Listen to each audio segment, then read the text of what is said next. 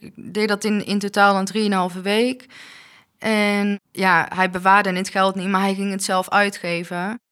Ja, en toen op een gegeven moment ehm, heeft hij gezegd van, weet je, dan, dan ga ik jou uh, verkopen aan een aantal pooiers die hij kende van toen hij in, ehm, in België dat deed. En toen heb ik hun ook opgezocht op internet. En de ene zat vast en de andere die was nog spoorloos. Dus ik, ik kreeg ook zelf wel even heel benauwd van... oké, het, het zijn geen geintjes wat hij hier loopt te verkondigen. Toen dacht ik ook van ja, als hij mij straks verkoopt aan iemand anders... die zeg maar geen band met mij heeft... dan gaat wat hun doen gaat nog tien keer erger zijn... als wat hij nu al met mij doet. Dus ik vond dat wel uh, ja, heel beangstigend ja. Naar schatting worden jaarlijks tussen de 5000 en 7500 mensen in Nederland het slachtoffer van mensenhandel. Ze worden geronseld, uitgebuit, verkocht. Met een week tegen mensenhandel vraagt de gemeente Tilburg hier aandacht voor. Welkom bij Onzichtbaar Waar. Ik ben Jessica Maas. In deze podcastserie aandacht voor de signalen van mensenhandel, de hulp aan slachtoffers en de daders. Wat weten we eigenlijk van hen? Aflevering 3. Hoe verder? Hoe gaat het met die complexe strijd tegen mensenhandel? Waar slachtoffers te bang zijn om aangifte te doen of zichzelf niet als slachtoffer zien. Voor daders is de pakkans klein, het aantal veroordelingen laag. Ja, ik keek hem aan en toen had hij zo zwart in zijn ogen. En hij bleef ook maar doorgaan en dat hij mij ook echt optilde en tegen de kast aangooide. Um... Dit is Meerte, slachtoffer van mensenhandel. Ze werkt in een seksclub onder dwang van haar vriend. Meerte krijgt opnieuw klappen. Toen dacht ik echt dat ik dood zou gaan. En toen zat ik helemaal vol met blauwe plekken. Toen heeft hij me onder de koude douche gezet om te voorkomen dat die blauwe plekken dan ook echt uh, door zouden komen. En toen zijn we gaan slapen. En toen de andere ochtend ja, zat ik helemaal onder mijn blauwe plekken. En toen wilde hij mij niet meer wegbrengen naar die club. En toen heb ik echt als een gek foundation staan te smeren op heel mijn lichaam en op mijn gezicht. En toen heb ik hem gesmeekt om me weg te brengen. En um, toen zei ik van nee, het komt wel goed. En niemand gaat dit zien. En ik doe gewoon super normaal en er is niks aan de hand. Al wetende dat ik zeg maar een soort van plan van actie had in mijn hoofd. En ook van als ik het vandaag niet doe, dan ben ik misschien morgen gewoon dood. Dus ik, ik ga gewoon nu uh, actie ondernemen. Ik spreek met Janine Jansen, lector veiligheid en afhankelijkheidsrelaties, verder over de daders. Aan de ene kant moet je wel een bepaald gevoel hebben om uh, gevoeligheden bij anderen te detecteren. Zwakke plekken waar je mensen kunt raken. Maar je moet natuurlijk ook in staat zijn om over zeg maar, normale grenzen van sociaal verkeer heen te stappen. En buitengewoon hard tegen mensen op te treden. Um, het heel hard zijn tegen mensen, dat weten criminologen heel goed, dat is vaak ook makkelijker als je die ander niet meer als mens ziet. Maar als je je medemens als een ding gaat zien, een artikel, koopwaar, ja, dan is het ook veel makkelijker om hard te zien dan wanneer je iemand eh, als een familielid ziet, bijvoorbeeld. Dus ik vind het zo schokkend dat we nog zo weinig weten. Dat we zo weinig geregistreerde slachtoffers hebben. Dat we uh, daar gewoon nog echt heel weinig zicht op hebben. Terwijl... Dit is Joyce Huiding, zorgcoördinator mensenhandel van de gemeente Tilburg. Als je het bijvoorbeeld vergelijkt met uh, drugscriminaliteit. Als je een, een, kilo kook hebt, die kan je zeg maar één keer verhandelen. En daar verdien je één keer geld aan. Maar een, een mens, daar kan je keer op keer um, geld aan blijven verdienen. We weten dat het probleem echt heel groot is. Maar het speelt zich zo ondergronds af. Het is uh, zo moeilijk om er de vinger op te krijgen. En het is dus ook zo ingewikkeld om die slachtoffers te identificeren. Meerte wil terug naar de seksclub, ondanks de blauwe plekken van mishandeling. Toen heeft hij me alsnog afgezet bij die club. En toen was hij zelf naar Arnhem gegaan. Hij ging naar de, naar de masseur, naar de kapper. Hij ging zich helemaal uitleven. En toen um, heb ik daar een meisje gevraagd of ik haar telefoon mocht lenen. En toen ben ik de politie gaan bellen. Ja, voor hulp. Of ze mij wilden komen halen. Ja. Marcus de Koningman, projectleider bij het Landelijke Coördinatiecentrum tegen Mensenhandel, adviseert gemeenten om te beginnen met een omgevingsscan. Wie zijn de kwetsbare groepen in de gemeente? En hoe kunnen slachtoffers als meer te voorkomen worden? Wie heb ik allemaal in mijn gemeente? Waar zijn de grootste risico's? En eigenlijk onder uh, mensenhandel onderschrijven we vier uh, verschijningsvormen. Dus je hebt seksuele uitbuiting, criminele uitbuiting, arbeidsuitbuiting en gedwongen orgaanverwijdering. De gemeente moet ook heel erg gaan kijken van ja, wat zijn echt de risicogroepen in mijn gemeente. Hè, dus je kunt je voorstellen, heb je bijvoorbeeld een grote jeugdzorginstelling. Ja, dan is het van belang dat je daar gaat kijken, dat je zorgt dat daar voldoende gesignaleerd wordt. maar heb jij bijvoorbeeld bepaalde arbeidssectoren waar veel arbeidsmigranten werken, ja, dan is het heel belangrijk dat je daar gaat kijken. Uh, dus zo kun je in ieder geval als gemeente, zeker als beginnende gemeente, hè, want dat is ook denk ik het geval bij, uh, bij, bij aanpak mensenhandel. Als je nog helemaal niks op poten hebt hiervoor, ja, dan komt er nogal wat op je af wat je allemaal moet uh, doen. En dat is echt ja, niet te onderschatten, denk ik. Maar je kunt beter ergens beginnen. Je hoeft ook niet alles tegelijk te doen, zegt Marcus wat je vaak ook ziet hè, bij gemeenten die bijvoorbeeld nog geen beleid hebben, ook geen, uh, eigenlijk weinig aandacht ervoor hebben, is dat ze bijvoorbeeld beginnen met hun uh, uh, prostitutiebeleid. En nou, nou prostitutie en seksuele uitbuiting zijn twee heel verschillende dingen. Um, maar het is zeker wel een, een arbeidssector waarin extra kwetsbaarheid is. Um, dus wat je dan ziet is dat ze dan in eerste instantie vooral kijken van oké, prostitutiebeleid, hoe kunnen we dat vormgeven om in ieder geval misstanden hierin aan te kunnen pakken. En vervolgens, hè, als je al wat langer bezig bent, kun je misschien kijken van oké, wat doen we eigenlijk aan uh, het voorkomen van arbeidsuitbuiting? Of wat doen we aan het voorkomen van criminele uitbuiting?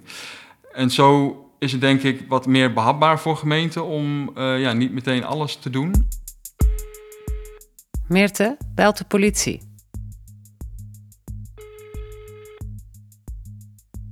Nou, toen vroeg ik van, uh, voordat we dit gesprek beginnen, wil ik weten of jullie mij en mijn familie kunnen beschermen. En uh, ze zeiden ook van, ja, maar wat is er aan de hand? Kan je ons je naam geven of dit of dat? En ik dacht van, ja, als ik mijn naam uitspreek, dan, dan moet ik hier ook echt iets mee doen. En dan is het ook echt, weet je wel, dat ik dit ga doorzetten. En ik was nog steeds gewoon aan het twijfelen zelfs op het moment dat ik hun aan het bellen was, dacht ik van oké, ga ik dit echt doen? Ja, toen heb ik opgehangen, want ja, ik, ik was gewoon te angstig ook op dat moment. Het verhaal van Meerte laat zien hoe moeilijk het is om slachtoffers van mensenhandel echt te helpen. En dat geldt misschien wel extra voor vrouwen die net 18 zijn geworden, zegt zorgcoördinator Joyce Huiding. Die zie ik steeds vaker terugkomen. Dat zijn eigenlijk net de 18-plus meiden die uit de jeugdzorg vaak komen. En die zijn dan ineens volwassen. Die vind ik heel ingewikkeld om goed te helpen. Want je kan je niet meer beroepen op de, jeugdwet die er is om eh, mensen te beschermen, want ze zijn volwassen. Uh, tegelijkertijd zit daar dan een invloed vanuit zo'n netwerk, waardoor ze niet in staat zijn om, zelf uh, keuzes te maken die nou ja, hen verder helpen in het leven, zeg maar. Maar je kan ze eigenlijk ook niet meer beschermen dat vind ik heel, dat vind ik zo'n tussenwal en schip categorie. Dat vind ik echt heel ingewikkeld. Want uh, we hebben natuurlijk in Nederland hè, een aantal de wet verplichte uh, GGZ, wetzorg en dwang. Maar die zijn eigenlijk helemaal niet ingericht op dit soort meiden die uh, eigenlijk wel bescherming nodig hebben, niet in staat zijn om dat voor zichzelf te regelen, maar eigenlijk ook niet meer opgevangen kunnen worden op, een reguliere, bijvoorbeeld beschermd wonenplek, want daar brengen ze dan andere bewoners in gevaar vanwege het netwerk waar ze in zitten. Ja, en dan houdt het ergens een keer op. En toen dacht ik, weet je, ik ga het gewoon doorzetten. Toen heb ik ze nog een keer gebeld. Ja, toen hebben ze mensen gestuurd en toen ben ik uh, opgehaald. Dus toen kwamen hun even in dat kamertje en toen heb ik aan hun de situatie uitgelegd. En toen zeiden ze van, uh, kom, pak je spullen en uh, we gaan. Ja, toen ging ik achterin uh, en toen zijn we naar het bureau gereden. Ja, die politieagenten, die, uh, die hebben wel een speciaal plekje in mijn hart. Ja. Toen ik ze net tegenkwam, toen dacht ik van... Ze kwamen best wel koud over en afstandelijk. Maar op een gegeven moment toen ze wel snapte wat er echt aan de hand was, toen, toen ontfermden ze zich wel echt over mij. En toen waren ze super betrokken. Ja, super lieve mensen. En ook echt, ze gaven precies wat ik gewoon nodig had. Gewoon een luisterend oor. En van doe maar rustig en het komt allemaal wel goed. En Pas in het gesprek wat ik met die vrouw had, werd eigenlijk voor mij pas duidelijk dat ik eigenlijk gedwongen werd om dat te doen. En ehm, die vrouw ehm, heb ik toen samen met haar mijn make-up eraf gehaald. En uh, ja, toen vroeg ze van, uh, wil je een spiegel voorhouden om te kijken hoe je eruit ziet? En toen zei ik van, uh, ja, is goed. En nou ja, toen, ik zag er echt uit als een koala. Gewoon blauwe plekken rondom mijn ogen. Het leek net of ik gewoon een bril op had. Dus dat, ja, dat is wel echt, ehm, was heel vreemd om te zien. Ja. Nee, dat beeld is wel echt iets wat in mijn, in mijn gedachten blijft, ja. Ja.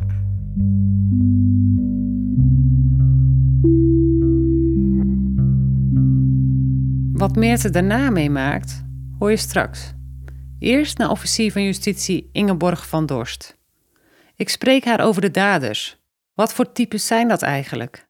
Wat we er wel van weten is dat het uh, veelal om uh, jonge daders gaat, ook veelal in Nederland uh, geboren, meestal jonger dan 23 jaar. En veel van de seksuele uitbuiting, daar heb ik het dan over, vindt plaats in eh, de escort en de thuisprostitutie. Soms zien we ook dat daders voorheen zelf slachtoffer zijn geweest. We zien dat met name bij eh, vrouwelijke daders, eh, die eerst zelf onder dwang in de prostitutie werkzaam zijn geweest. Uh, soms ook nog wel altijd in een relatie met de mannelijke dader. En dan zelf op zoek gaan naar andere slachtoffers, zodat ze zelf niet meer werkzaam hoeven zijn in de prostitutie.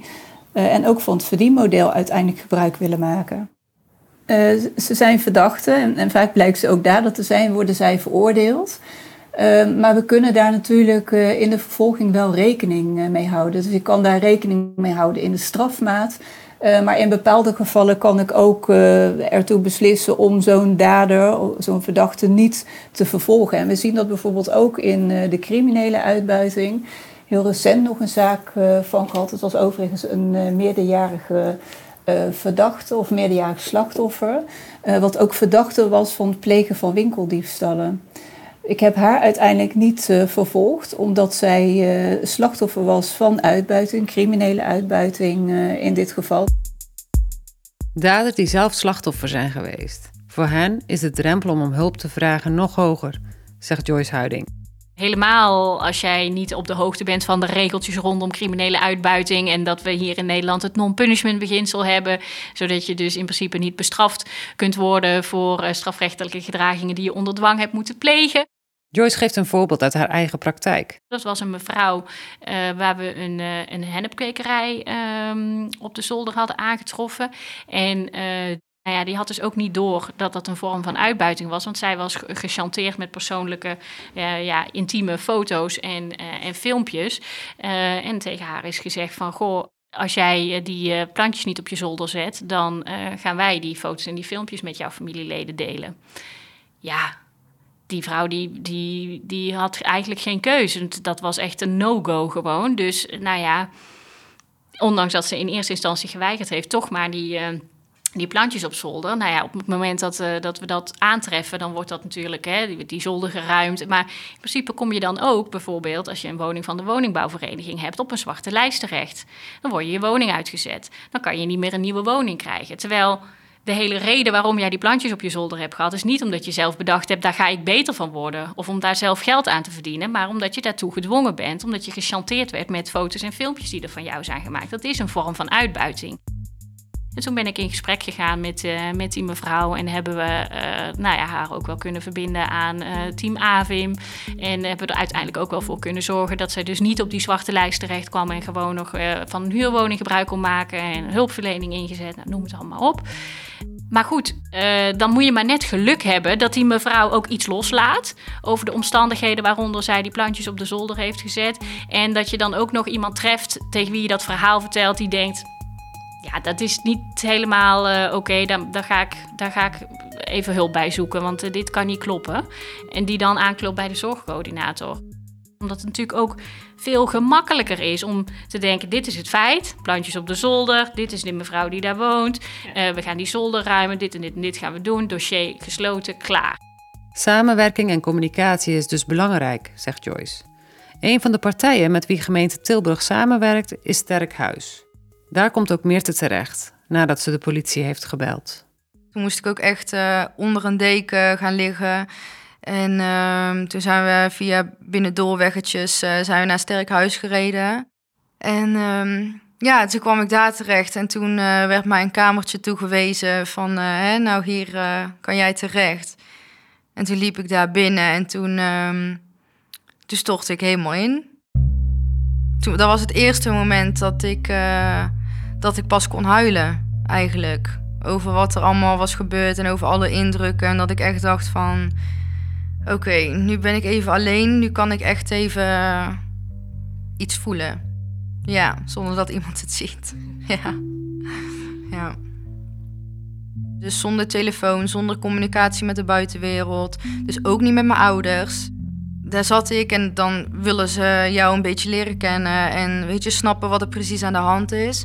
Dan krijg je een mentor toegewezen en ja, daar praat je dan eigenlijk mee.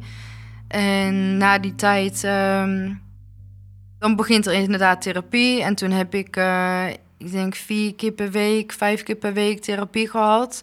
Vier verschillende vormen ook. Dus uh, ja, en dat voor een periode van acht maanden lang. Ja, was wel zwaar, intensief, maar wel heel helpend.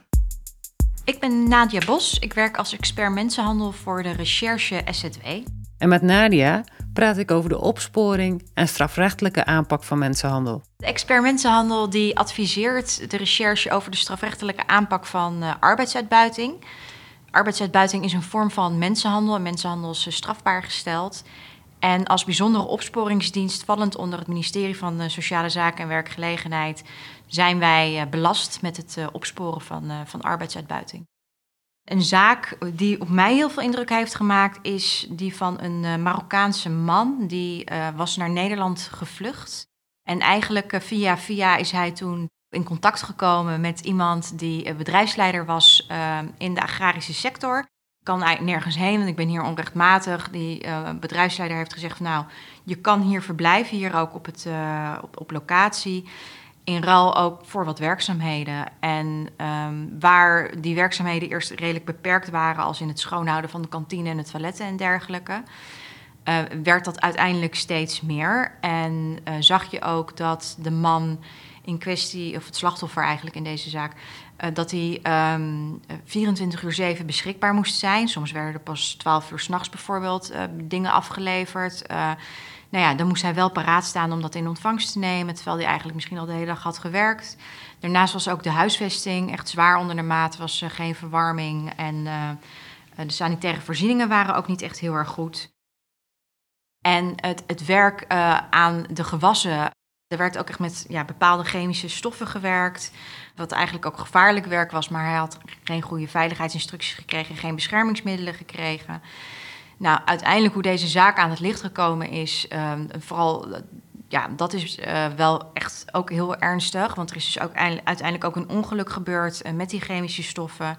Waardoor de, de, het slachtoffer heel erg verbrand geraakt is. Um, de bedrijfsleider is toen gewaarschuwd. En in plaats van een ambulance te bellen, hebben andere hebben collega's van hem opdracht gekregen om hem te dumpen bij een EHBO.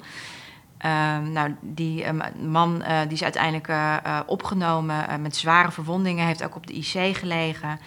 En onze arbodienst van de directie toezicht, die is uiteindelijk gewaarschuwd. omdat er mogelijk sprake was van onveilige arbeidsomstandigheden toen zij ter plaatse waren en ook met andere collega's uh, van het slachtoffer daar kwamen te spreken, zagen ze dat mogelijk ook sprake zou zijn van, uh, van arbeidsuitbuiting. En toen is er geschakeld uh, met de recherche SZW. En uiteindelijk hebben we een onderzoek gedraaid naar mensenhandel. En is er ook een, in hoger beroep uiteindelijk een veroordeling voor gekomen. De man moet zo'n vier maanden de cel in. En hij krijgt een taakstraf van 180 uur. Nadia vertelt dat de inspectie steeds vaker signalen van gemeenten binnenkrijgt. Er is veel meer bewustwording. Uh, gemeenten zijn verplicht om uiterlijk dit jaar nog beleid uh, te ontwikkelen als het gaat om de aanpak van mensenhandel. Dus er worden steeds meer ketenregisseurs aangesteld. En je ziet dat zij heel hard werken om eerste lijnsmedewerkers, veiligheidsmedewerkers te attenderen op signalen en wat ze daarmee kunnen doen. Toch kan er nog een hoop beter, vindt ook Hadeline Vorselaars, specialist veiligheid bij de gemeente Tilburg. Het kan in hele kleine dingen zitten, zegt ze. Ik zal een voorbeeld geven. Wij kregen een uh, melding dat er in uh, Limburg een uitzendbureau was... wat mensen uh, te werk stelde in Brabant-Oost... en mensen huisvesten in Midden-Brabant. Daar is door een kleine gemeente in Midden-Brabant een adrescontrole gedaan... waarbij echt significante misstanden zijn aangetroffen op meerdere adressen... Dus waarbij de ISZW meteen geholpen was, ook in het onderzoek. Nou, echt een, bij wijze van spreken, een huis waar je je hond nog niet achter zou willen laten. Echt heel erg vies.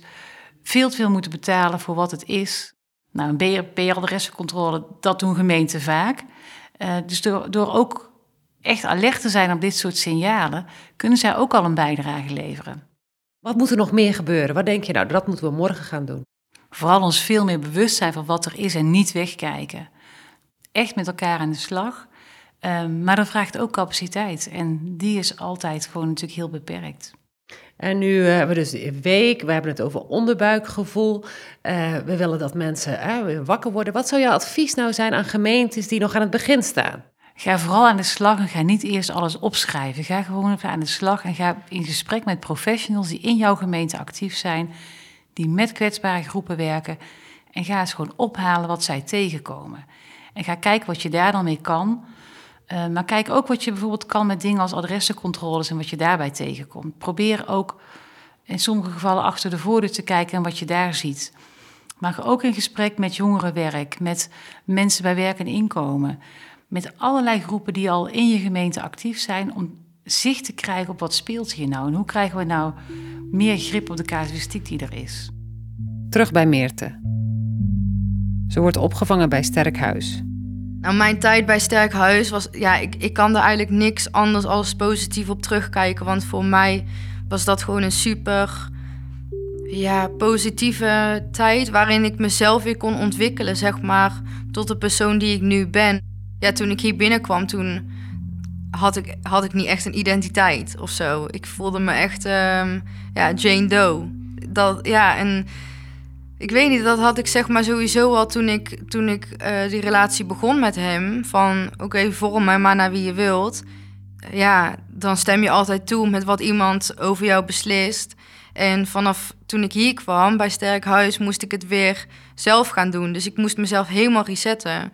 Dus um, ja, maar daar heb ik gewoon goede handvaten voor gekregen. En ik voel me gewoon sowieso 10.000 keer beter als toen. De zaak van Meerte speelde ongeveer 2,5 jaar geleden. De verdachte is bekend bij de politie. Maar het wachten is nog op de rechtszaak. Daarover later meer. Ook met Nadia Bos van de inspectie SZW spreek ik over de vervolging van daders van mensenhandel. Het aantal uh, vervolgingen is niet heel erg hoog en het aantal veroordelingen ligt nog lager. Onderdeel van de strafbaarstelling van mensenhandel is dat je moet kunnen aantonen dat het de intentie ook was van de verdachte om iemand echt uit te buiten. Dus om echt economisch voordeel te behalen ook uh, uit de gedwongen tewerkstelling. Dat is ook echt essentieel uh, uh, om tot een veroordeling te komen. En dat is ook vaak het meest lastige om te bewijzen. Wat Nadia betreft wordt het wetsartikel gewijzigd. Of eigenlijk versimpeld. Uh, er is al best wel veel onderzoek naar gedaan en veel ook over geschreven. Het is een hele complexe strafbepaling. Het, uh, de liksomschrijving is het langste uit het wetboek van strafrecht. Alle vormen van mensenhandel die staan daarin door elkaar. En wat je ziet eigenlijk um, is dat de, de verschillende fasen waaruit mensenhandel bestaat. Want mensenhandel is niet een, een, momentopname, maar het is echt een, over een langere periode. Er zijn allerlei gedragingen die bij elkaar maken dat het mensenhandel is. Waarbij je echt duidelijk een voorfase hebt, uh, waarin iemand geworven wordt, waar iemand naar Nederland gehaald wordt. Eigenlijk alle handelingen voorafgaand aan het verrichten van de arbeid. Dan heb je het verrichten van de arbeid zelf, dus echt de exploitatie, dat is echt een, een, een losse fase. En uh, ja, je hebt ook de fase van, van het profijt trekken. Uh, mensen die echt, ja, echt profiteren van de uitbuiting. Nou, het, het zou mooi zijn als er gekeken wordt of dat bijvoorbeeld niet afzonderlijk van elkaar strafbaar kan worden gesteld, zoals in sommige ons omringende landen is gedaan het zou wel goed zijn als daar een, een doorontwikkeling in komt. Want het, uh, ja, uh, ook alles met alles wat erover is onderzocht en over is geschreven, is de conclusie toch wel van ja, met hoe de strafbestelling nu is en ook hoe die tot stand is gekomen in het verleden, dat, dat kan eigenlijk niet meer. En wat mooi zou zijn, is als we ook een bepaalde vorm van bescherming kunnen bieden aan de personen die uh, strafrechtelijk gezien misschien niet als uh, slachtoffer van mensenhandel te, te, bestempelen zijn, maar die wel kunnen worden beschouwd als een slachtoffer van wat dan in het maatschappelijk debat als uitbuiting wordt bestempeld. Daar zijn nu geen voorzieningen voor. En het zou wel goed zijn als daar ja, voorzieningen voor komen. Over wat daar beter kan qua regelgeving praat ik ook met officier van justitie Ingeborg van Dorst. Nou, met name als het gaat over klanten van minderjarige uh, slachtoffers. Ja, daarvan denk ik als elke klant uh, aan elk slachtoffer zou vragen om een legitimatiebewijs te mogen zien, dan zouden we daarmee eigenlijk alle gevallen van uitbuiting, van seksuele uitbuiting van minderjarigen kunnen voorkomen. Uh, ik heb inmiddels heel wat klanten op zitting uh, gezien en eigenlijk in geen enkel geval is uh, gevraagd om het legitimatiebewijs van het slachtoffer. En als dat wel zo geweest was, dan hadden we een slachtoffer minder. Maar dan had ook die klant, vaak gaat het om gewone huisvaders of mannen uit de gezinnen, die had voor zichzelf heel wat ellende kunnen voorkomen. De verdachte in de zaak van Mirte zat een tijd vast, maar hij loopt nu alweer bijna twee jaar vrij rond, in afwachting van de rechtszaak. Ik bel nog even met Mirte. En ben je bang voor hem? Nee, ben ik wel heel erg geweest. Maar uh, dat is wel afgezwakt naarmate de tijd. In het begin heb ik ook met een kastje rondgelopen die ik van, uh, van uh, Veilig Thuis heb gekregen. Nou, kon je dan op klikken en dan uh, nemen ze het op. En uh, je krijgt iemand aan de lijn van de alarmcentrale. En kunnen ze je volgen met GPS.